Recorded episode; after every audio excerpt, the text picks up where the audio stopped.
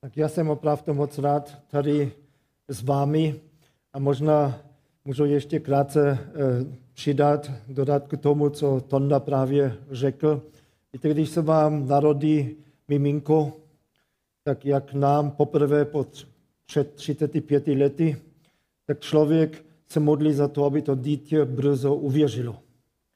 Tak potom to uvěří a tak jste šťastný. Bůh vyslyšel modlitbu a máte dojem, že teď je všechno dobré. Tak ale potom se modlete dál, aby zůstal na té cestě a když potom už je trochu starší, tak se modlete, aby teď ještě našlo věřícího partnera. A když Bůh to také dává, tak potom také nejste u konce, potom se narodí vnoučata a modlete se dál, aby i vnoučata mohli poznat Pána a tak to pokračuje asi dokud jsme tady na zemi. My jsme opravdu vděční za to, že e, máme pět dětí, co uvěřilo a že mají i věřícího partnera a máme i čtyři vnoučata teď, za které teď se můžeme modlit dál, aby poznali pána. Tak to naše téma teď, jak jsme už slyšeli, čtyři úrovně manželského života.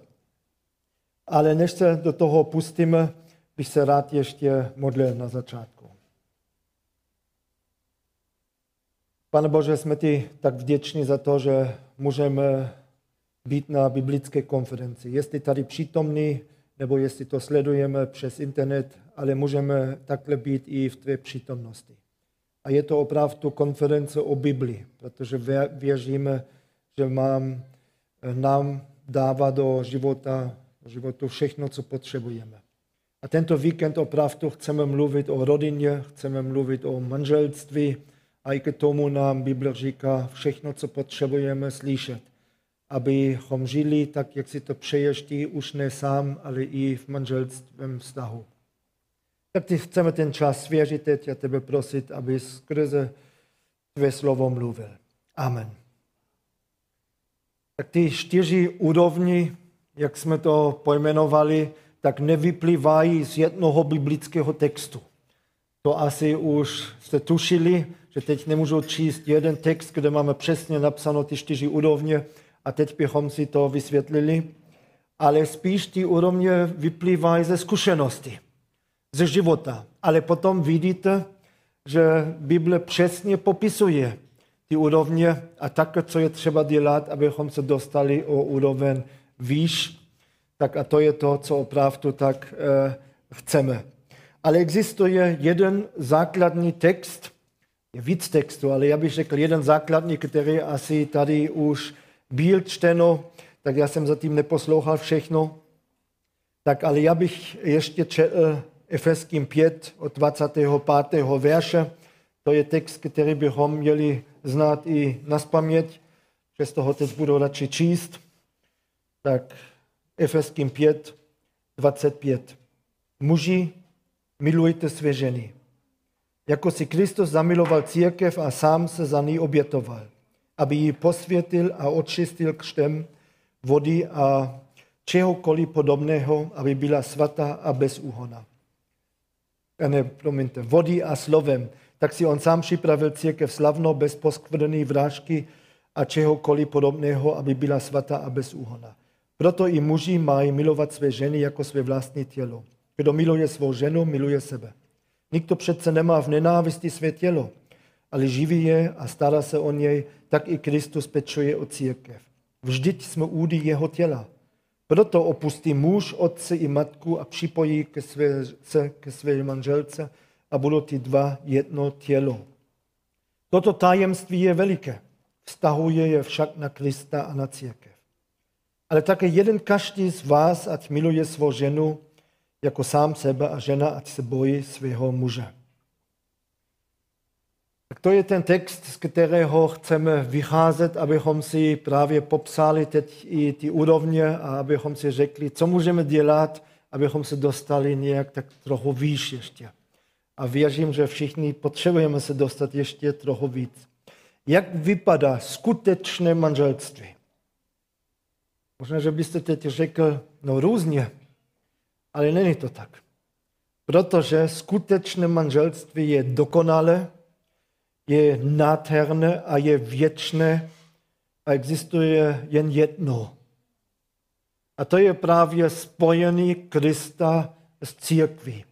To je to, co nám ten text tady opravdu tak říká. Toto tajemství je veliké a to je o lidské manželství, vztahuje je však na Krista a na církev.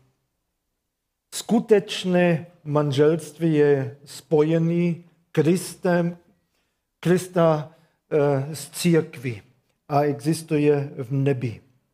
Toto spojení je ten originál. A to, co my tady žijeme na zemi, to je odraz. To je stín toho skutečného manželství. Tak jak Kristus je obrazem neviditelného Boha, tak by mělo být naše manželství obrazem toho spojení Krista s církví. A to chceme trochu posoudit teď. I možná každý, kdo žije už v manželství sám pro sebe, jestli jeho manželství opravdu je odrazem toho skutečného manželství, které existuje mezi Kristem a církví. A co by měl možná i měnit na to manželství, aby to tak bylo. A ti, kteří ještě nežijou v manželství, aby měli opravdu přesnou představu o tom, k čemu to manželství je. Když někoho hledají, k čemu to má opravdu sloužit. Protože má to být odrazem toho spojení Krista s církví. Tak eh, naším úkolem tím pádem je manželstvím ukazovat na Krista a jak Kristus miluje svou církev. A to je ta otázka, kterou si musíme klást, do jaké míry opravdu reprezentuje můj vztah s jiným člověkem, ten vztah, který má Kristus své církvi.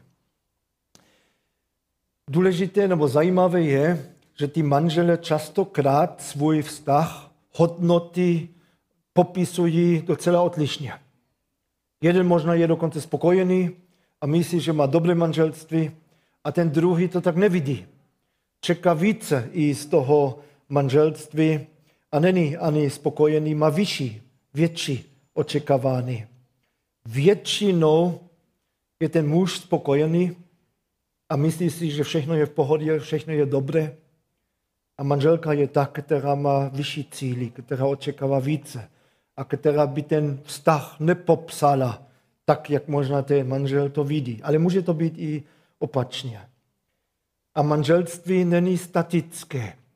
Je to něco, co se hýbe, co je v pohybu a vždycky někam směřuje.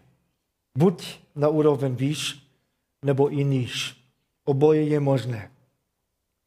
Tak nejdřív si teď řekneme ty čtyři úrovně a potom zkusíme je nějak tak popsat a říct si, co můžeme dělat, abychom se dostali dál a co můžeme dělat, abychom se nedostali níž. Tak to první je, když manžele žijou proti sobě. Opravdu proti sobě. To druhé je, když manžele žijou vedle sebe. Je to už trochu lepší, ale to není ideál, když žijou vedle sebe. To třetí potom je, když žijou spolu. Když žijou spolu a člověk říká, co může být ještě lepší. To lepší je opravdu, když jeden žije pro toho druhého. To je čtvrtá úroveň. Tak proti sobě, vedle sebe, spolu a jeden pro druhého. Tak zkusme to trochu popsat, jak to může vypadat i v praxi. Proti sobě tak tam už potom není žádná láska a může tam být přímo nenávist. Možná všichni dokonce známe takové vztahy. Doufám, že nežijeme v takovém vztahu, ale kde se dá opravdu říct, dá říct, ti dva se navzájem nenávidí. Nemají se vůbec rádi. Dělají si sami, sami na schvály. Jeden má za cíl nespříjemnit druhému život. A to není teorie. Opravdu takové manželství existují a je to opravdu velice těžké. A když se díváme na to, co je napsáno úplně na začátku o manželství, protože manželství je dokonce starší než žích. Z kognitivního není starší než žích, ale manželství ano. A tam je napsáno, Genesis 2.18, je řekl hospodin Bůh, není dobré, aby byl člověk samoten. Učiní mu pomoc, jako jeho protějšek. Ale víte, když člověk žije na té úrovni, že to je proti sobě, potom to ani už neplatí. Potom by bylo lepší, kdyby každý byl sám. Ale už to nejde, protože Bůh je spojil a už nemůžou být sami. Tak už je to jedna nová jednotka. Ale bylo by lepší, kdyby se ani nevzali, když je to proti sobě. Ale teď ta možnost už není. To znamená, že musí pracovat na tom, aby se opravdu dostali dál. Víš, je to těžké to vidět v praxi, kdy jeden opravdu tomu druhému chce škodit. A že to je přímo i cíl. Je to někdy pomsta, někdy možná je to způsob, jak trestat někoho za to, co udělal, nebo přinutit ho k tomu, aby se choval nějak tak jinak, jak to je. V takovém vztahu potom to může být, že manželé spolu ani už nemluví. Vím, jestli to znáte, ani vůbec nekomunikují. A když je něco velice důležitého, co je třeba říct, tak si píšou nějaké vzkazy na papír. Aby nikdo už nemluvil s tím druhým. Nebo když tam jsou děti, a to je potom ještě horší, řekni taťkovi, řekni mamce, protože sami ty dva už spolu nemluví. A to je přesně to, co je napsáno 1. Korinským 3.3. Tam je napsáno, neboť jste stále ještě tělesní. Vždyť pokud je mezi vámi žálivost a svá a rozdělení, zdali nejste tělesní a nežijete jen po lidsku, a nějaká manželství tak přesně vypadá. Vzpomínám si na jeden zborový, nebo na grilování společné ve zboru a jeden mladší manželský pár se tam strašně pohádal. Chodili oba dva do sboru, ale teď se tam strašně pohádali a to manželství opravdu už tehdy nebylo dobré. A teď ona naštvaně odjela domů. On je nechal tak jet a když ona byla pryč, mi řekl, přišel, řekl, počkej, za chvíli se vrátí, protože ona nemá klíče vůbec. Ale neřekl to. A nechal ji tak odjet. A měl radost z toho, že se potom zase musí vrátit. To je manželství na nejnižší úrovni. Kdy jeden je spokojený z toho, když ten druhý trpí. Když mu může opravdu ublížit. Víte, žádné manželství, které se uzavřelo dobrovolně, nezačalo na té úrovni. Proč byste si někoho vzal, který je proti vám, kdo vám chce škodit, který vás nenávidí? Proč byste si takového vzal? Žádné manželství, které se uzavřelo dobrovolně, tam nezačalo. Ale nějak časem se možná tam dostali. A teď je třeba s tím něco dělat.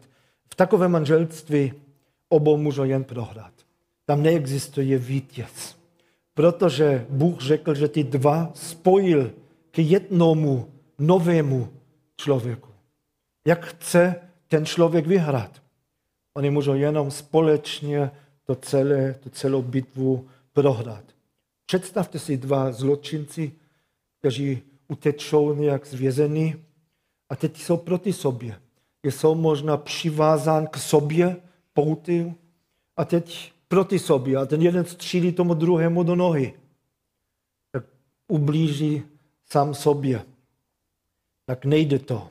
Potom oba už nemůžou utíkat. A to je manželství. Bůh ty dva spojil. Už neexistuje v tom vztahu, když jeden je proti druhému vítěz a ten, který je poražen, neexistuje. Ale ještě horší než to je že takové manželství neprezentuje vztah Krista k církvi, ale prezentuje vztah satana k církvi. Protože satan je nepřítel církve.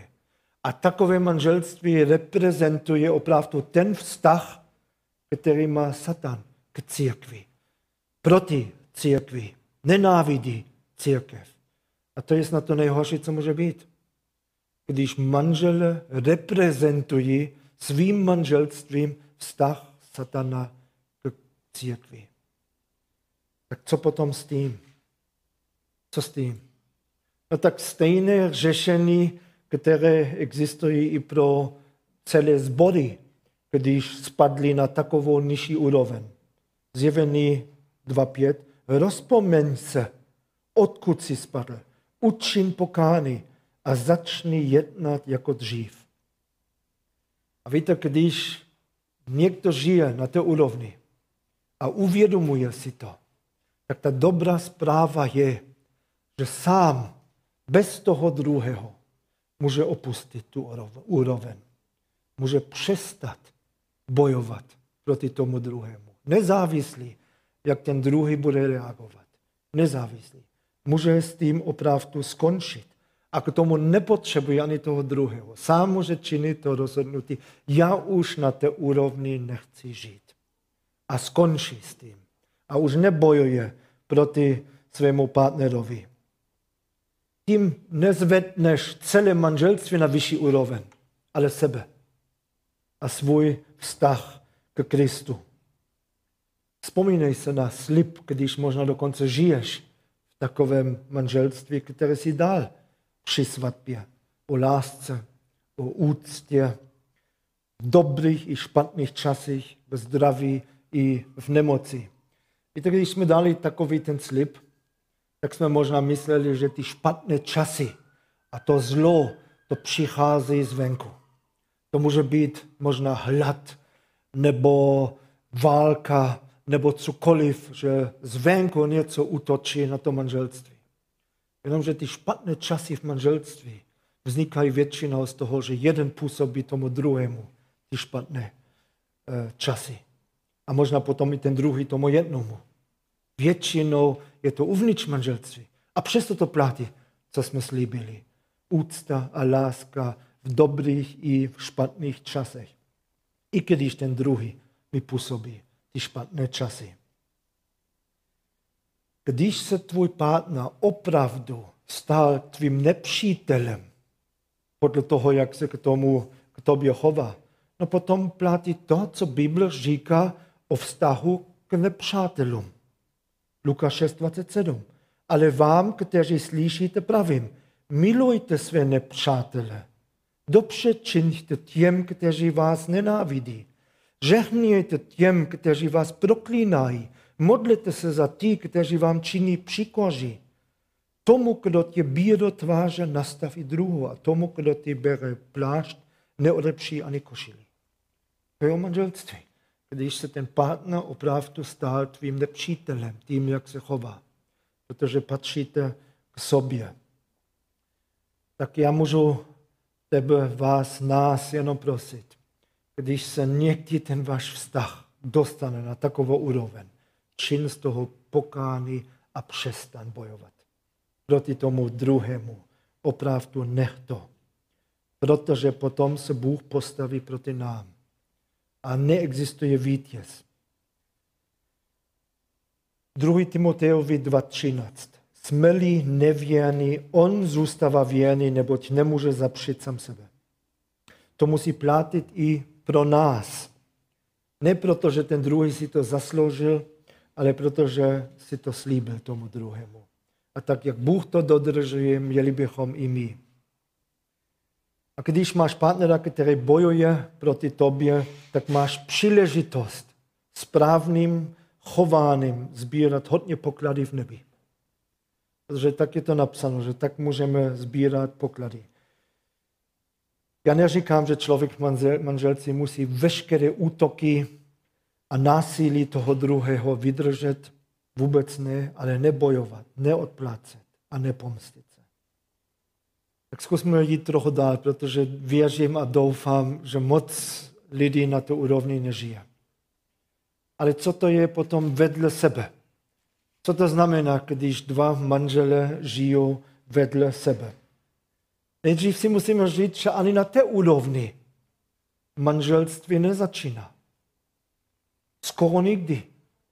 Protože proč byste si vzali někoho, kdo nemá zájem o vás a vede potom i po manželství dál svůj život pro sebe? Proč byste si vzali takového člověka? Tak jak to ale vypadá v takovém vztahu, kde ty dva žijou vedle sebe?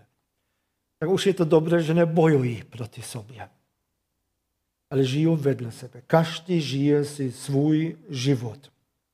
Jak říkám, tak to nezačíná, ale po několika letech je spousta uh, manželství na té úrovni. Že si žijou vedle sebe. A ani si to neuvědomovali možná, jak se k tomu dostali. Ale najednou každý si buduje i své vlastní koničky, své vlastní uh, pohledy na věci, potom možná dokonce vlastní okruh přátel, možná dokonce jede sám na dovolenou, možná potom mají dokonce každý svůj vlastní účet a už si sdílí jenom bytlení a děti, dokud ty děti tam jsou. A když potom už tam nejsou, protože jsou starší, potom častokrát takové manželství i skončí. Protože už si nemají co říct, už se vzdálili od sebe, to lidé říkají častokrát dnes jako důvod pro rozvod. Už si nemáme co říct. Už jsme se vzdálili od sebe, už se nemilujeme. Druzí vydrží, protože vědí, že rozvod pro křesťana nepřijde v úvahu a žijou až do konce života vedle sebe. Ale jak prezentují potom ten vztah Krista k církvi? No tak jak to u často, častokrát u křesťanů opravdu je. Říkají, že patří Kristu, ale tak si žijou svůj život. Ale to nechceme prezentovat. To není tak správné. A to, co teď, já žiju teď 37 let v manželství a my jsme už s tolika manželí mluvili, kteří měli problémy. A pořád je to to samé, že když ty manželé žijou vedle sebe, tolikrát je to tak, že ten muž je spokojený. Nic mu nechybí. A ta žena není spokojená. Protože ví, že manželství musí být nějak víc. A častokrát ten manžel právě když má někoho, kdo mu připraví jídlo, pere prádlo a občas může mít i sex, potom je spokojený. Nic víc moc nepotřebuje. Ani komunikaci a nic víc. A ta žena ví, že tohle není ono. To není to, co si slíbila z manželství. Vnímá potom silný nezájem a lhostejnost u toho druhého. A právem čeká z manželství více. Potom v takovém vztahu opravdu řeší jenom to nejnutnější. Hlavně co s dětmi. Tak o tom ještě mluví. To je ještě nějak tak spojují. Ale už skoro nic jiného. A častokrát to potom vede k tomu, že ta žena je nucena činit skoro veškeré rozhodnutí, co se týká rodiny. Proto manžel je spokojený, když má klid. A ona se potom cítí zneužívána a potom trestá možná i manžela. Jak? No tak když ten manžel nemá zájem o mě během dne, tak já nebudu mít zájem o něho v noci. Tak a tak ho chce nějak tak možná i trestat.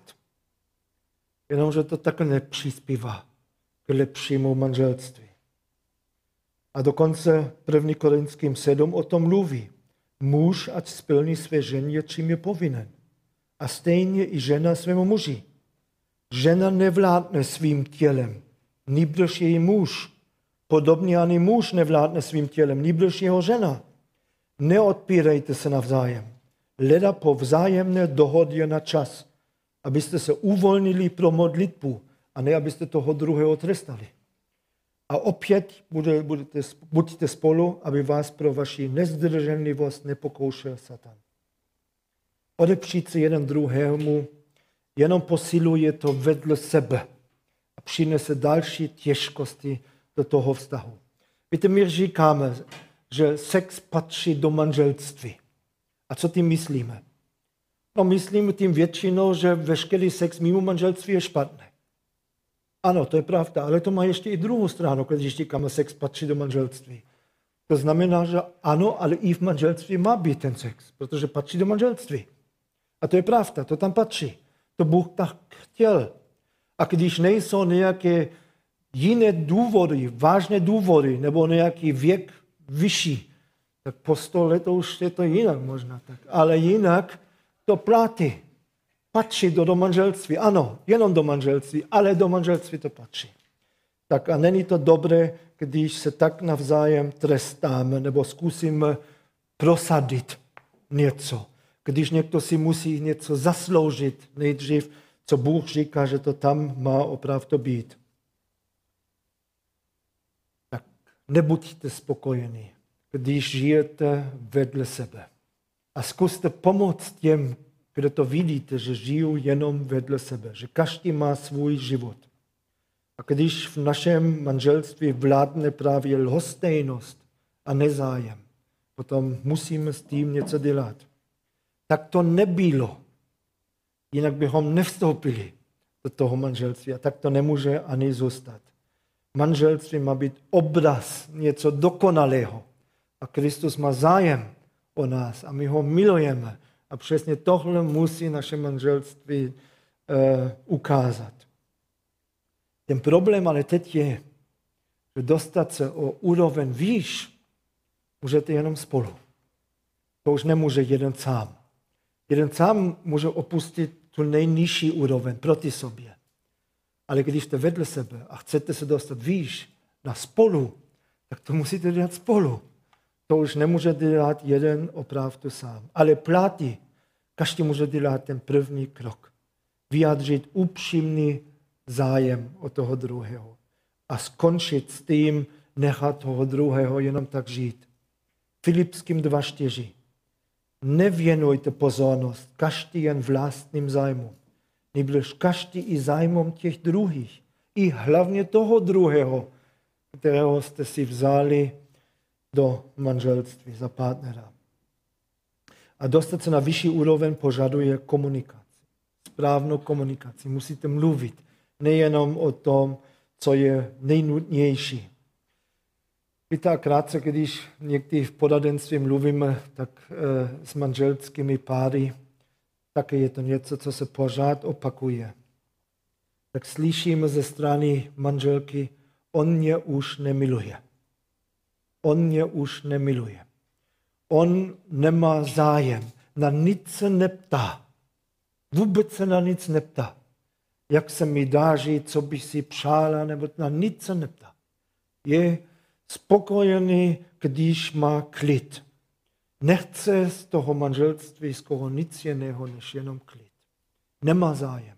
Už mě nemiluje. Pořád kola to slyším od těch žen. Co slyším od těch mužů? Já můžu dělat cokoliv, všechno je špatné.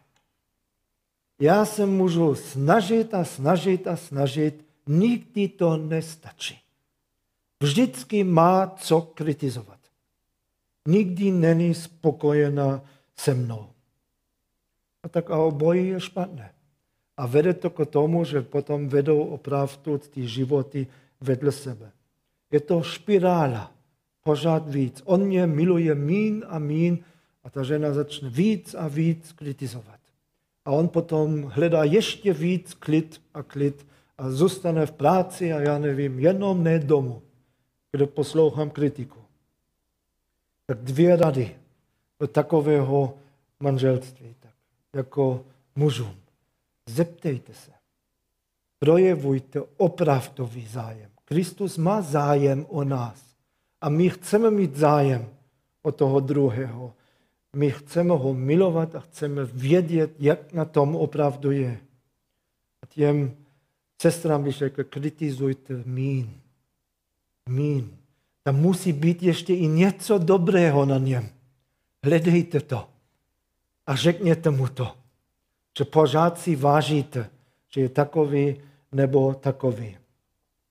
Určitě tam důvody jsou. Víte, v tom textu, co jsme četli, Efeským 5.33, tam je napsáno, a tak i každý z vás, bez výjimky, ať miluje svou ženu. To je opak lhostejnosti. Opak nezájmu milovat toho druhého. A potom je tam napsáno, a žena ať má před mužem úctu. A mít úctu je právě opak toho, kritizovat a pohodat toho druhého. A jenom mu říkat, co dělá špatně. Ta Bible je tak aktuální. Pořád to vidíme v praxi. On mě nemiluje, ona mě jenom kritizuje. No potom vedou ty životy dva vedle sebe. A společně se dostanou výš a jinak už ne. Tak zkusme jít teď už výš na třetí úroveň. Tak spolu. Co to je spolu? A víte, tak když žijete v manželství, tak víte, co to je. Protože tak jste to manželství pravděpodobně začali. Spolu. Proč byste si někoho vzal, který je proti vám, nebo který nemá zájem o vás? Proč? To manželství skoro vždycky začíná spolu. A když ještě nežijete v manželství a hledáte někoho, pravděpodobně to manželství uzavřete teprve, až máte někoho, kdo má zájem o vás, který vás miluje a který vám chce dát i to, co potřebujete v tom manželství. Potom jenom dávajte pozor, aby to nekleslo po několika letech. Abyste se nedostali o úroveň níž a možná ještě níž, ale potom máte jenom jednu úroveň výš. A to by měl být ten cíl. Ale to je právě to krásné, že my začneme skoro vždycky už na té třetí úrovni. Spolu, kde se navzájem milujeme a které spolu chceme opravdu žít. Kde je tam láska a úcta a tak si to slibujeme i navzájem až do konce života, protože chceme, aby to tak eh, pokračovalo. Spolu znamená jeden nový společný život. Už nejsou dva, ale jeden. Spolu se máme rádi. Jsme rádi spolu. Ten můj partner je můj nejlepší přítel. Lepšího přítele nemám. S ním můžu opravdu mluvit o všem. A ten ideál je, spolu vychováváme ty děti, spolupracujeme, spolu jsme v jednom zboru. Spolu máme přátelé, spolu i konečky a máme stejné pohledy na věci. To je ten ideál. To všechno můžeme a měli bychom mít spolu. Zůstane to u toho, že muž nese zodpovědnost za to celé. To neznamená teď, my jsme tak spolu, všechno máme spolu a my si to všechno můžeme mezi sebou vyměnit. Ne, tak to není. Muž nese nadál zodpovědnost a žena mu v tom pomáhá. Že ten pomocník někdy je šikovnější než ten, který dostal ten úkol. To je všude na světě tak. To je i v profesi, v zaměstnání, všude to je tak. Ale nic to nezmění na tom, že ten jeden má to zodpovědnost a ten druhý je ten pomocník. A je to dobré, když máte šikovnějšího pomocníka. Tak buďte za to vděční. Ale přesto platí, že muž začne, má zodpovědnost. Když mluvím o spolu, tak myslím, že spolu ve třech. Spolu ve třech. Protože spolu můžou žít i manželé, kteří neznají Krista. A žijou. Jsou i manželství, kde se opravdu tak říct, oni mají pěkné manželství. Ono, oni opravdu žijou spolu, ale spolu ve dvou. A my chceme žít spolu ve třech. Protože to je to, co tady Bůh nám ukazuje. Spolu ve dvou nestačí. Když se díváte na Ananias a Zafira, například, oni tak žili spolu. Všechno společně plánovali, domluvili, tak, ale není to dobré, protože nežili ve třech. Tak spolu máme plánovat, ano, ale ne bez Boha.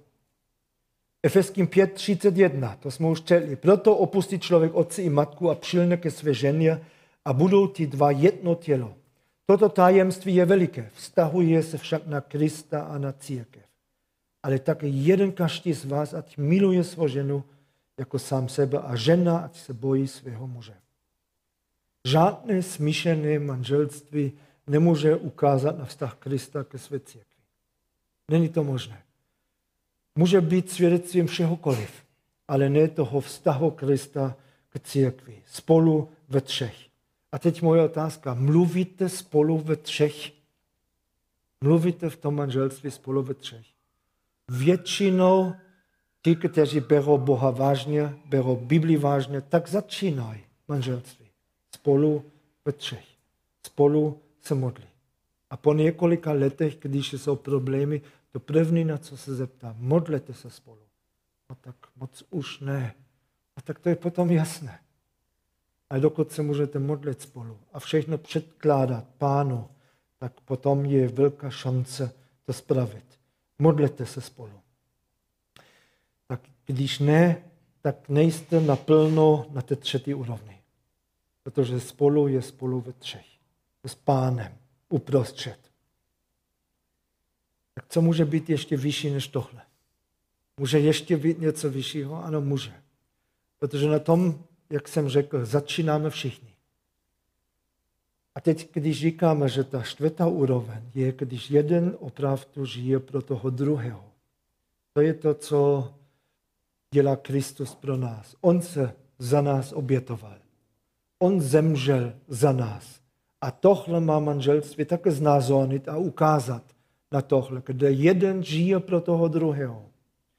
A také musíme konstatovat, že na té úrovni žádné manželství nezačíná, kde jeden žije pro druhého. Vy nehledáte si partnera, pro kterého můžete naplno žít. Ne.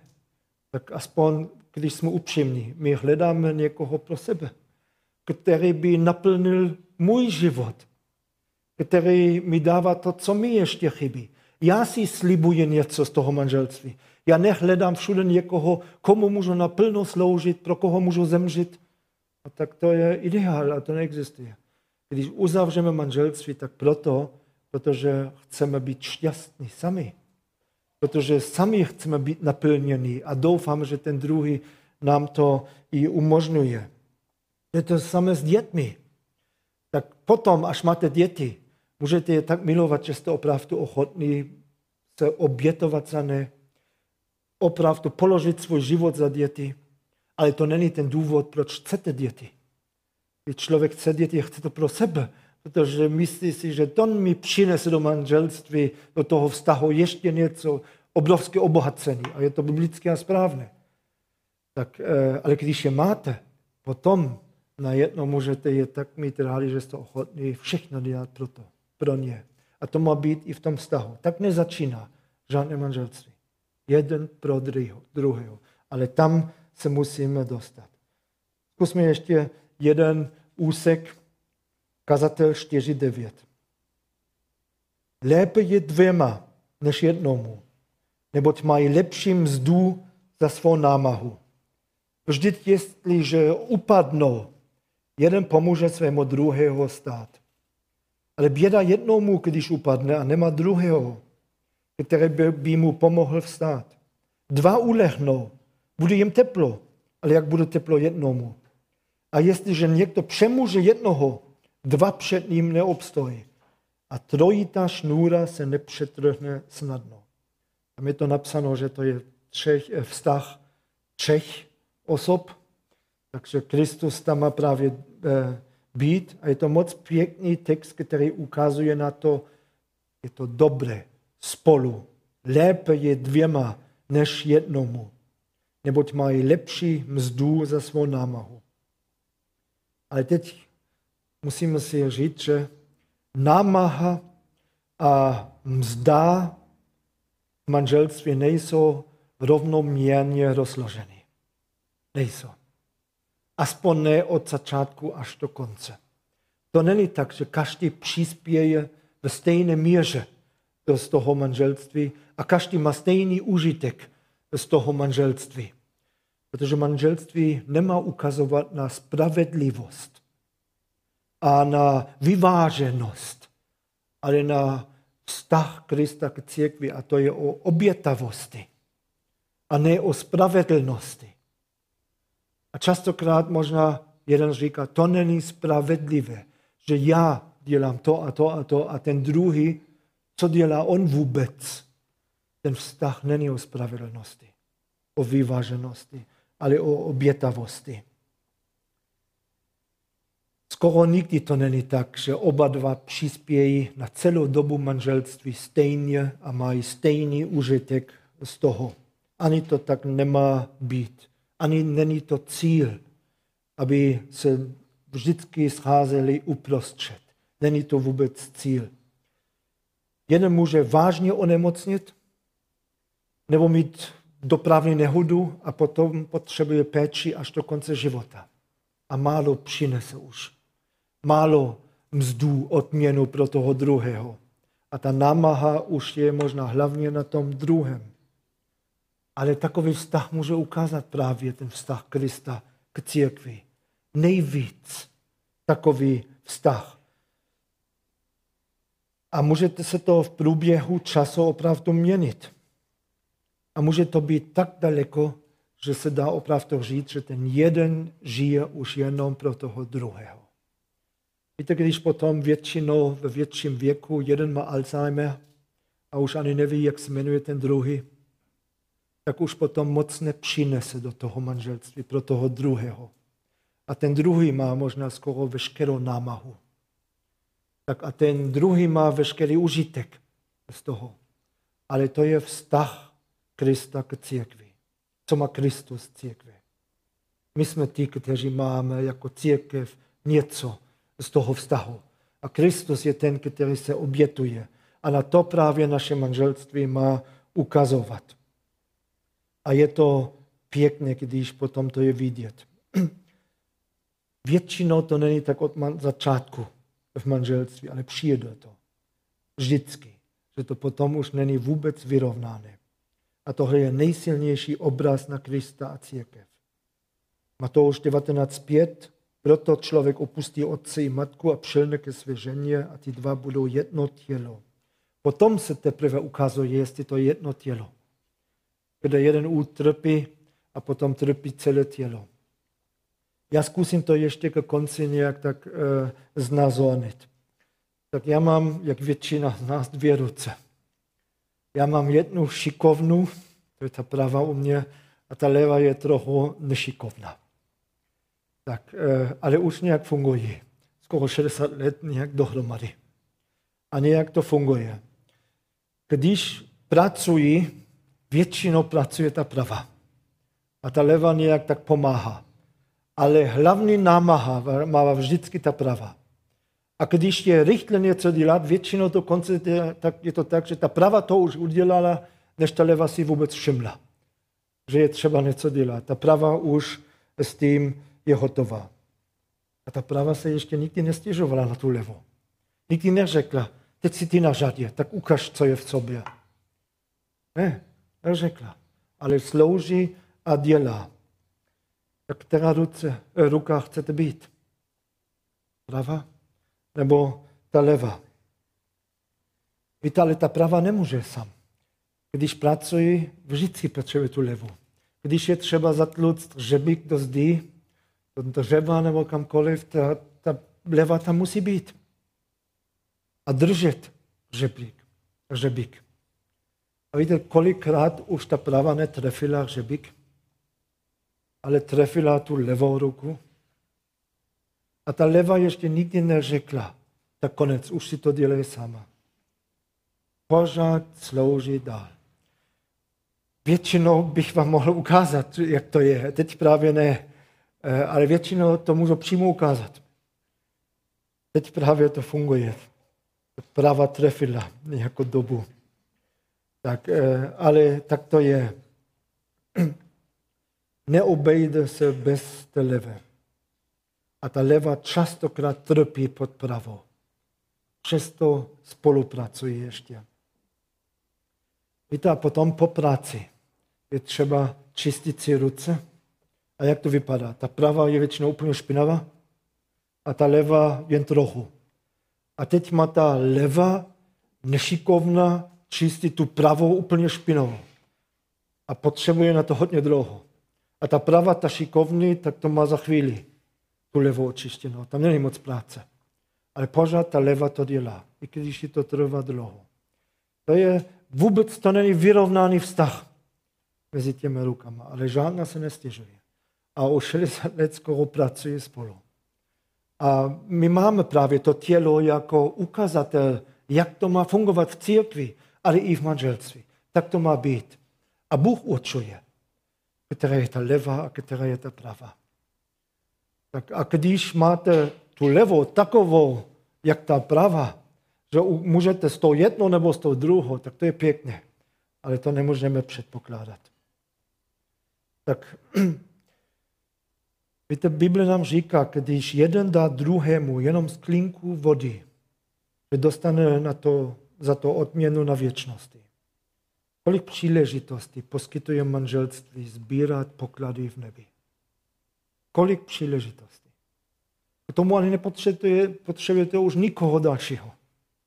Jenom toho partnera a můžete sbírat poklady, že tam bude opravdu hodně. Tak žít na úrovni spolu můžou, můžou manželé jen společně, jsme řekli, sám to nejde, ale dostat se na nejvyšší úroveň, kde jeden žije pro druhého. To je zase rozhodnutí každého jednotlivce zvlášť. Proto zase nepotřebujete toho druhého. Sami můžete rozhodnout, já chci žít pro toho druhého. A ten druhý nemusí vůbec nic rozhodnout. A vy teď budete žít pro něho. A to je obraz toho, jak Kristus žije i pro církev, jak se obětuje, jak miluje a jak pečuje podle toho textu. Tak abych to už teď ukončil, tak jenom bych to krátce ještě shrnul. Vy byste žili proti sobě, tak vás prosím, skončte s tím. Už to nedělejte. Přestaňte bojovat proti tomu druhému. Toho druhého máte, abyste mu sloužili, abychom sbírali, abyste mohli sbírat poklady v nebi a ne, abyste mu ublížili. A já vám řeknu, že to také znám. Někdy je nějaká hádka. Jsem měl s manželkou v roce 84. Ne, tak i potom ještě. Ale člověk přemýšlí na jedno, co může říct, aby tomu druhému ublížil. Já nevím, jestli to znáte, já to znám. A potom Duch Svatý vám říká, a to slyšíte skoro nahlas v místnosti, neříkej to, nedělej to. Tak a já si vzpomínám právě na tu jednu příležitost, kde jsem to stejně řekl. A potom Bůh řekl, tak teď ti nezbyde nic jiného, než tam jít a omluvit se a činit z toho pokání. Tak eh, to není tak, že jsme žili na tom, ale já to tak znám, co to znamená, když člověk přemýšlí o tom, co teď může říct, aby trestal toho druhého. A z toho můžeme jenom činit hluboké pokání. Tak když někdy přichází takové myšlenky, čiňte z toho pokání a přestaňte bojovat proti tomu druhému. A když žijete vedle sebe, zkuste přemýšlet, jestli nemůžete projevit větší zájem tomu druhému. A jestli nemůžete ubrat v kritici. Můžete si vážit toho druhého a jemu to i říct, co si vážíte, co si ho, nebo za co si ho vážíte. Tak projevit zájem a přestat kritizovat, když žijete vedle sebe. A když žijete spolu a říkáte, naše manželství je dobré, tak se vás přesto ptám, opravdu žijete spolu ve třech. Mluvíte ve třech. Modlete se za děti. Pustit Boha více do toho vztahu. Já můžu jenom říct, modlete se. Možná, že dříve to byla samozřejmost, že věřící manželé se modlili, ale není to už. Není to. Můžu vám to říct, že věřící manželé, jestli to je kazatel, jestli to je starší zboru, tak často se nemodlí spolu. A takový vztah také není to, co má být. A nemůže ukazovat na ten vztah Krista k církvi. Mluvte spolu s Kristem ovšem. A potom zkuste se dostat ještě víc. Kde jeden opravdu žije pro toho druhého. To je nejsilnější obraz spojený Krista s církví. Největší možnost sbírat poklady v nebi. Já se ještě pomodlím.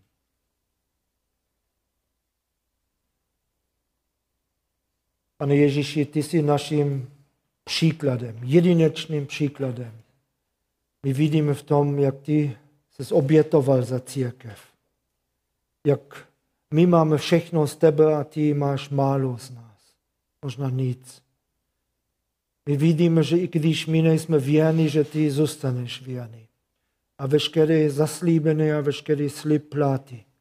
A my chceme, aby to bylo i v našich rodinách, v našich manželstvích tak, aby sliby platili. To, co jsme jednou řekli, k čemu jsme se jednou zavazali, to má platit, to má být vidět. A je to naším přáním, naší touhou, aby naše manželství opravdu reprezentovalo tvůj vztah k nám, církvi. A prosíme, abys nám k tomu dal milost. Abychom žili spolu ve třech s tebou a abychom žili i jeden pro druhého, abychom mu sloužili, abychom nechtěli spravedlnost, ale abychom chtěli opravdu od sebe obětavost. Tak ti děkujeme za ty texty, které máme o tom a prosíme o sílu, abychom to i dokázali žít. Amen.